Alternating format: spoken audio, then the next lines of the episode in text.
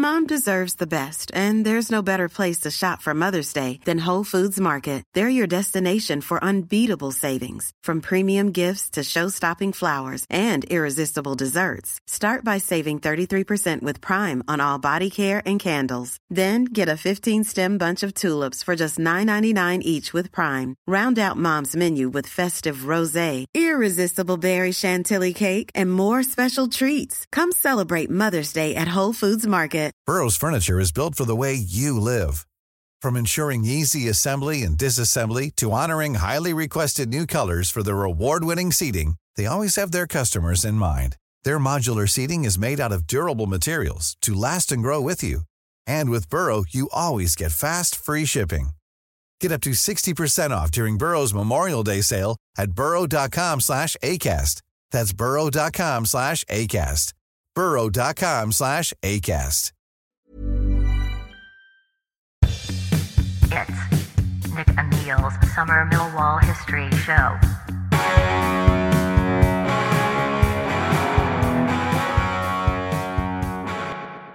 Hello, listeners. Welcome to Neil and Nick's Summer History shows. If you mention the name Millwall Football Club, there's only one address that springs to mind for any fan of a certain vintage, of which I am one. Listeners, that's Coldblow Lane, New Cross, London SE14. Joining me to discuss the quite traumatic move, really, looking back from the Isle of Dogs, where we were founded, is my co-pilot on these shows, Mr. Neil Fissler. Welcome to the show, Neil. Hello, Nick. How you going, mate? Good, mate. Yeah. Um, I think sometimes we we take for granted the fact that we were a New Cross club. Um, obviously, the club was founded on the Isle of Dogs. We've mentioned in previous shows the origins of the club in the very industrial, the Mill Docks and, and the uh, West India Docks. But there was a pressing move in 1910. We obviously the club had had a fairly shiftless existence. It was the, this would be the fourth ground move in 25 years since the the club was founded in 1885. But I think there was a drive and a need and a recognition, Neil, by the end of the 1910 decade, of the opening years of the, of the 20th century, that the Isle of Dogs couldn't support an ambitious football club like Millwall FC. Um, and there was a need to move and find new sources of support. A move that would take us to Coldblow Lane in the end. Yeah, I think that we'd probably outgrown where we were heavily industrialized and we couldn't attract the crowds anymore, and No. support dwindled to three, four, five, Three thousand. Quite a difficult ground to get to, I believe, as well. I mean, when, when you Yeah, read the James Murray book, not easy to get to. No, I think they put on coat. They tried buses from Poplar. Yeah, Uh, there was obviously the there was obviously the train and things like that, but I think there was a sense. I think it was split, as we've said in others, that the driving force behind this move was Tom Thorne. Hmm. An ambitious uh, man. Yeah, yeah. very ambitious man. Uh, James Skegg, who was actually the town hall clerk at Poplar, one of Yeah. the Millwall founders, one of the biggest shareholders. He'd made Millwall one of the best run clubs in the country. And uh, he desperately wanted to keep Millwall on the island, but there was just nowhere for us to go. So he tasked Tom Thorne with finding us somewhere. And that move uh, that search started in the early as 1909. So it took us it took us a long time, and Tom Thornton came up on this idea of to move south of the river, Yeah, um, and it was highly populated. It was more densely populated. on top of the Surrey docks, and was accessible to some level, Neil, from the island because you could you had a foot tunnel. That uh, I think many fans did. Some there, was a split in the fan base when you read through uh, the Lions of the South Book, which is the, the authoritative work in many respects on on, on this period. Um, many fans were split between the idea of crossing the river because foreign listeners might not know, but in London, the River Thames is a huge psychological divide, and crossing from north to south, east Yeah, to west, is a big deal. It still is. That's it right. still is. I think many modern day Millwall fans actually forget the club actually North of the river, yeah, north of the river in Bandit. Absolutely. territory. And the other thing I just want to say, is just seeing James Skeggs' name, just interrupting Neil, uh, the, in these early days of football, and you see this across many football clubs across the whole country, um, to have a football club in your town, in your city, or in many cases your, your your your town, was seen as a real attribute. Uh, it was seen as um, you know they were representing your locality. So James Skeggs, as this one of the early shareholders, was also um, linked in as, as, as, a clerk at Poplar Council.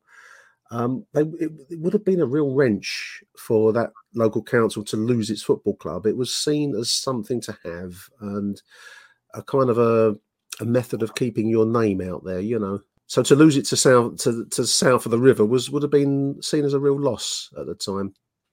Yeah, it's probably yeah, but it's probably the equivalent of uh, Wimbledon moving to Milton Keynes. Milton Keynes, yeah. Uh, well, without the hysterics and obviously, everything. yeah, yeah, the the the, the razzmatazz of that. I mean, the Thorne family. I mean, we've we've mentioned them on previous shows. Tom Thorne in particular. We've already said it. We'll say it again. He was an ambitious man. I think he saw the potential of Millwall Football Club accessing the bigger population centres of New Cross, the Surrey Docks Bermondsey, uh, and and points southwards. And I think that was seen as um, very much seen as, as, as the way forward for the future of Millwall Football Club south of the river. Um, yeah, there were no football clubs. There was Plumstead or the Woolwich Arsenal, as they.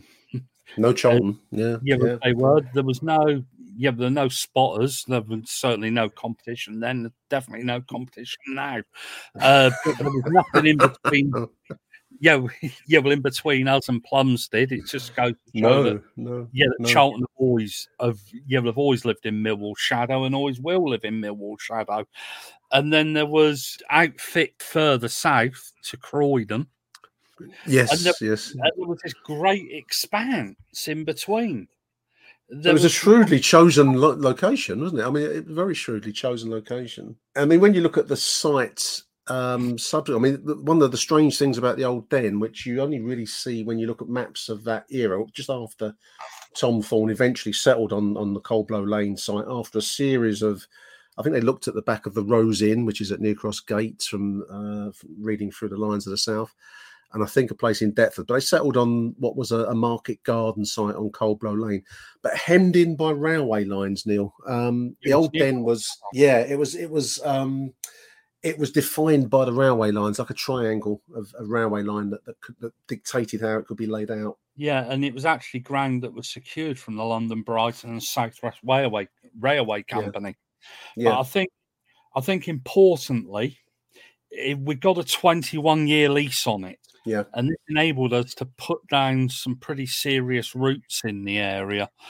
Uh, every other every other ground we had. We had on two, three, four, five year leases. Shiftless, yeah. yeah. So, uh, so it was the case of every time something happened, we had to move or we outgrew somewhere. But this was a big parcel of land. When you look at it, uh, there certainly older people will remember, and the younger generation that if you ever look on the most inappropriate a parcel of land in football, Jews Hill, yes, and you look right. down on what the old ground, but behind you, that big bowl was actually a speedway stadium, a greyhound track, famous one, New Cross Speedway. Yeah, yeah, yeah the New yeah. Cross Stadium. So yeah. there was tremendous amount of land down there. And yeah. Develop and yeah, it was our own. I know it was a 21 year lease and I think we eventually ended up buying it. But but incidentally, if the railway company wanted the land, they had to compensate us. Before yeah. we were just turfed out and away you go. And uh, I think the Millwall Docks thought they were doing us a favour when we could store stuff there until we could find somewhere else. But but this was home. This was our own this was something that we could develop and and it would go on to become synonymous. I mean, Cold Blow Lane and Millwall go together like steak and kidney, bacon and eggs. They just they flow off of the tongue for anyone of a certain age, listeners, of which, as we keep saying, we are. Um, but it was it was a relatively big ground. I mean, some of the, the, the grounds on the on the Isle of Dogs were quite limited in in capacity, um, and average crowds there weren't huge. I mean, three to five thousand per game, which generated the need to move but the Den, uh, Coldblow Lane, um, was intended to be a 36,000 capacity ground Neil. But it would actually, I mean, in the end, I think the official capacity when I first started was a 45,000, I think. And how you'd ever get 40,000 people in it, I, I don't know. But um, it was just a bigger. Mate, that's how. it was it, it, was a bigger capacity facility, and I think it enabled the club to to think bigger, um, which I think was the key reason behind the uh, the move away from from the Isle of Dogs. I love some of these these. Um, I mean, the details when we came to move Neil. I mean, obviously it was a market garden. We settled on this site at uh, Lane, but I love the um, the advert that you've listed here. Um, the club put out that contractors could dump their rubbish there. To I suppose that's to build up terracing to give you a, a banking, you know, for, for uh, yeah. terracing like that. Yeah, but basically, this would have been flatland. There'd have been no banking, no terracing, and you needed four sides. So for the princely sum of two pounds and ten shillings, you could buy a book of a hundred tickets, which which enabled you to dump your rubbish. Great stuff, and yeah. that's how that's how you You're, build that's how you build a stadium. Yeah, it's quite entrepreneurial if you think about it. That we needed a ground built, so we actually yeah. So how are you going to do it? So we actually advertised that people could come and dump their rubbish, their hardcore and whatever else, and that we'd build a football ground out of all your rubbish. It was a modern, yeah, but I know one of the new World Cup stadiums, it's recycled materials. yeah, well, so was the old Den. I love this quote. Um, I'm going to come back to the last game on the uh, North Greenwich, if I may. Neil, I'm going to loop. I'm going to finish this this show with this little bit, if I may. So I'll come back to that. Um, but I love this quote about the new den, the, the, the, den, I should call it, the, the new at the time den from the Athletic News, that it's reachable from all four quarters of the globe. That's quite a claim.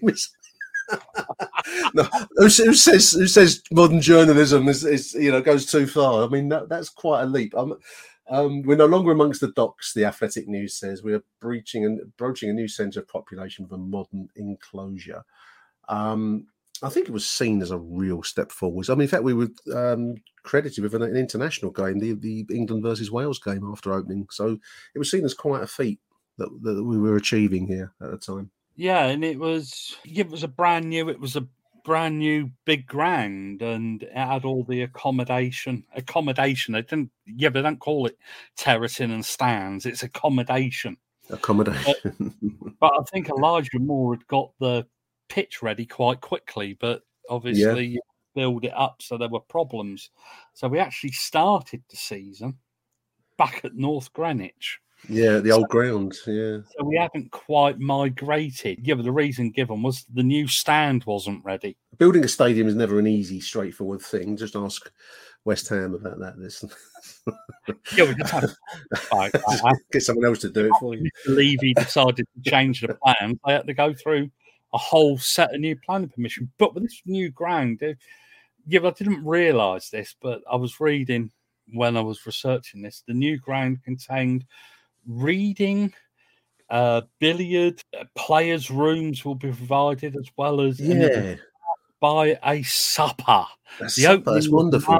By a supper. I'd love to, I'd love to know where the billiard table was. I mean, I only ever went in that exec lounge once at the old den. I, I didn't see a billiard table in there, but who knows? You know, who knows? Um, yeah, a concert room I think was in there as well. So concert been... room. I, mean, I never saw a concert room. This is yeah, this is what people listen to our podcast, Nick, because the, because they will now be scratching their heads wondering. Uh, there must have been a piano in there. There must have been a piano for, for, for yeah, recitals and the like. You know, a billiard room and a reading room. I mean, we, have mentioned Tom Thorne's name, and he, uh, that is an ambitious. He is an, he's an ambitious man. He wants the best for Millwall Football Club, and I think the move from the Isle of Dogs um, was seen as raising our standards. And these, these, you know, that, it's quite interesting. You mentioned the reading room, a billiard table, concert hall, and um, various facilities like that, because that is would have been seen as aspirational, moving up in the world. Um, and we, you know, we are a working class club, um, but there's no reason why just because you're working class you can't aim for higher in life. And I think there was a bit of a sense of that, Neil. This was moving upwards. This was going to be a big club, an Arsenal, as it will become in time. Yeah, we had ambition, didn't we, back then? Yeah. We had ambition right up until World War Two. That's not Yeah. to say we haven't got ambition now, but we, but we were one of the biggest clubs in the country. Was certainly one of the biggest clubs in London. Uh, Arguably, we were bigger than Tottenham at the time, and really there was only the Arsenal which would have pushed us. But the club was forward thinking. It was ambitious, and uh, getting Archibald Leitch, the great footballer, Famous name, famous name. Yeah, and yeah, I know we've done shows on legends, but as football legends go, Archibald Leitch is right up there with the biggest, biggest names. He he designed grounds, virtually every ground in the country was an Leitch- Archibald Leitch. Leitch design. stands were legendary, weren't they? Archibald Leitch was an architect, listeners who specialised in football stadium construction. And I you are talking wants examples that are still around, uh, the outside of the stands at Highbury, I know they've been turned into flats, Yeah, but they they're still there. They're listed. They're listed, aren't they? Yep. So you can't change them. Argyle outs Yeah. the grandstand is Archibald Leitch. Even though he died by then, I think it was Leitch's plans. But examples, the main stand at Goodison Park. Is, yeah, that's uh, a Leitch. There's an Archibald. And, uh, And and, I Ibrox. Ibrox Park. Ibrox. I think I think those are the only examples that are left. I could be wrong. I think you're right. I know that um, Roker Park was an Archibald Leitch, but of course that's gone. And I think I've, you know, as as time has passed, listeners, the these Leitch, um, the classics, they, you know, they, the the outside, the exterior of um, Highbury is, was seen as um, a bold. You know, this is brash, big, bold, new sport. This was the, the, the? I think is a good yeah. word.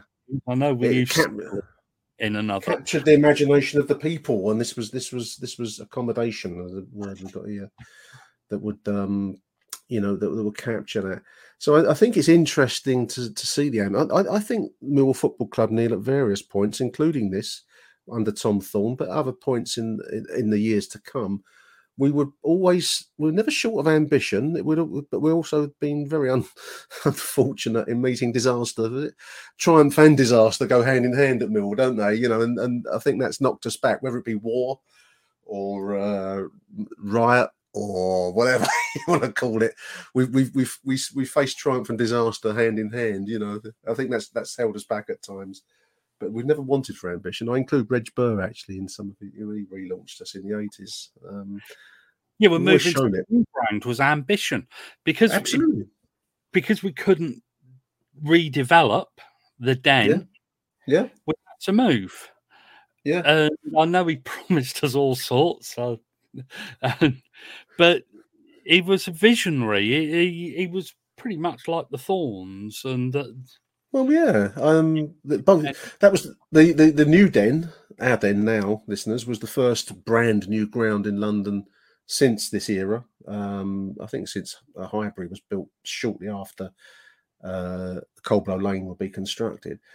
But I mean, just on the point of ambition, it, that was ambition. Um, it, it, it led us to disaster in a sense that we would finish up in administration. But we've never wanted for ambition, and I, I think it's to our, our club's credit that we've never you know, the disaster has come along, but we've always responded with an ambitious re- reply um, at various crucial points in our, our history, and, and that includes this move to to Coldblow Lane because this it must have been traumatic. I was just reading about this. Uh, Mr. Skeggs, the, the the town clerk of Poplar, major shareholder. Uh, Neil, your note here says he declared he never wanted to be concerned in another such undertaking. Um, it must have been traumatic at the time. Um, especially a second big move in eight Yeah. nine years. Yeah. Because, we'd obviously moved to North Greenwich and everything that was involved there, yeah, and then all of a sudden we're going through it again. Less than a decade later, it's you could imagine he was probably worn down by this. This wasn't his job. He No, he was, he was a town clerk. He was the, there to clean, Yeah. clean, clean the bins and, and keep the gas lights going and all that kind of thing. yeah, this was just for kudos in society. it was back then. He was involved with Millwall Football Club, and and I can I imagine search was a difficult search because you have to try and find the ground. I don't know how they did it. Did they go down there? I think it was done in some done in some secrecy. I think they didn't want to alert um, like the commercial opponents. I don't know who that might have been, but I think it was done in some secrecy. I think price was a factor. I don't think they wanted to alert any uh, prospective sellers of land, and then value would go up, obviously. Yeah, so I think it was done. thousand pounds, which was a considerable sum of money back then. Yeah, and Elijah was involved in Elijah Moore was involved in the construction of the of the new den and the, and certainly the laying out of the pitch. Tom Thorne, as a builder, oversaw the construction aspects of, of the new ground. Um, yeah, it was built by a company from Knightsbridge. So Tom Thorne, Tom Thorne's company out. Yeah, yeah. Didn't actually build the ground, but he would have been heavily involved. Absolutely, in, absolutely. In getting them involved, I guess he was a house builder, and he needed something a little bit more than that. There's a lovely, um, and if if you'll forgive me, Neil and listeners, uh, just to close this this episode, there's a lovely few paragraphs. So I'm going to forgive me for reading this out. This is from James Murray's masterwork, The Lions of the South. It just concerns the final game at North Greenwich, this emotional um, leaving of the island, which I think just it sums up the kind of sentimental aspect of Millwall Football Club and the the ambition side of it. For every ambition, there's always a slight sense of loss. And I think this, this, these, these words, if you'll forgive me, Neil, I just want to read them out because I think they really do capture something. We're talking about the final game at North Greenwich, which was uh, it was a delayed exit. There was a series of final games because the new ground wasn't ready. Um, but I'm going to read now. It says, "When the final whistle blew, the Millwall players waved to the cheering crowd and said their goodbyes. Millwall were leaving the island, while the island in turn had lost a friend, an industry, a recreation, and a vital part of its lifeblood." No longer would the Saturday afternoon crowd pop into Uncle Tom's cabin on British Street for a packet of woodbines and a cup of tea on the way to the match, or if they fancied the harder stuff, some Bass or Worthington best bitter at the Lord Nelson, or maybe Taylor Walker's at the Manchester Arms in Cubitt Town. Some might have shops at Elijah Moore's Toilet Club, which would have been a, toilet club, a strange expression, like a barber's for a shave. Um, as bad as the ground was, North Greenwich, its very ugliness helped build a legend it was well known that even if the uncompromising Mill defenders and the mighty Tiny Joyce didn't put off opposing attackers, then the young supporters sitting behind the goal, throwing handfuls of sand into their faces, would. I just think that's lovely. That captures Don't Millwall. Tosser. That's 1910. the ugliness of the ground. There's something. Everything changes, yet nothing changes, listeners that's I just thought was beautiful words by James Murray, and I think it summed up the move, the ambitious move from North Greenwich to New Cross to Coldblow Lane. Neil, thank you, mate. I've enjoyed that episode. That was a good one. Thank you very much indeed. Yeah, well, hope everybody enjoys season. If and if anybody's got any ideas of anything that we haven't covered that you would like us to cover, get in touch. You've yeah, the email address is in the description below and you can hit us both up on social media. Me at Neil Fissler and uh, him at Acton Millwall. Acton Millwall, absolutely. Be lovely to hear from you, and suggestions are welcome. Um, we'll do our best to research and come up with some of the stories, names, and personalities behind our wonderful history. Thank you for listening, dear listeners. It's Nick and Neil's Summer Millwall History Show.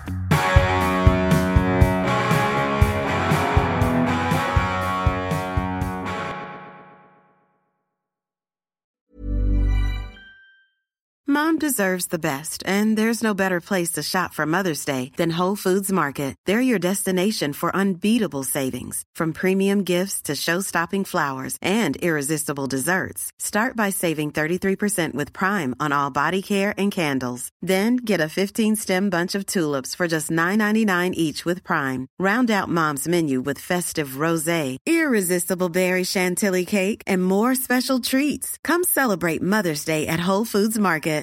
When you make decisions for your company, you look for the no brainers. And if you have a lot of mailing to do, stamps.com is the ultimate no brainer. It streamlines your processes to make your business more efficient, which makes you less busy.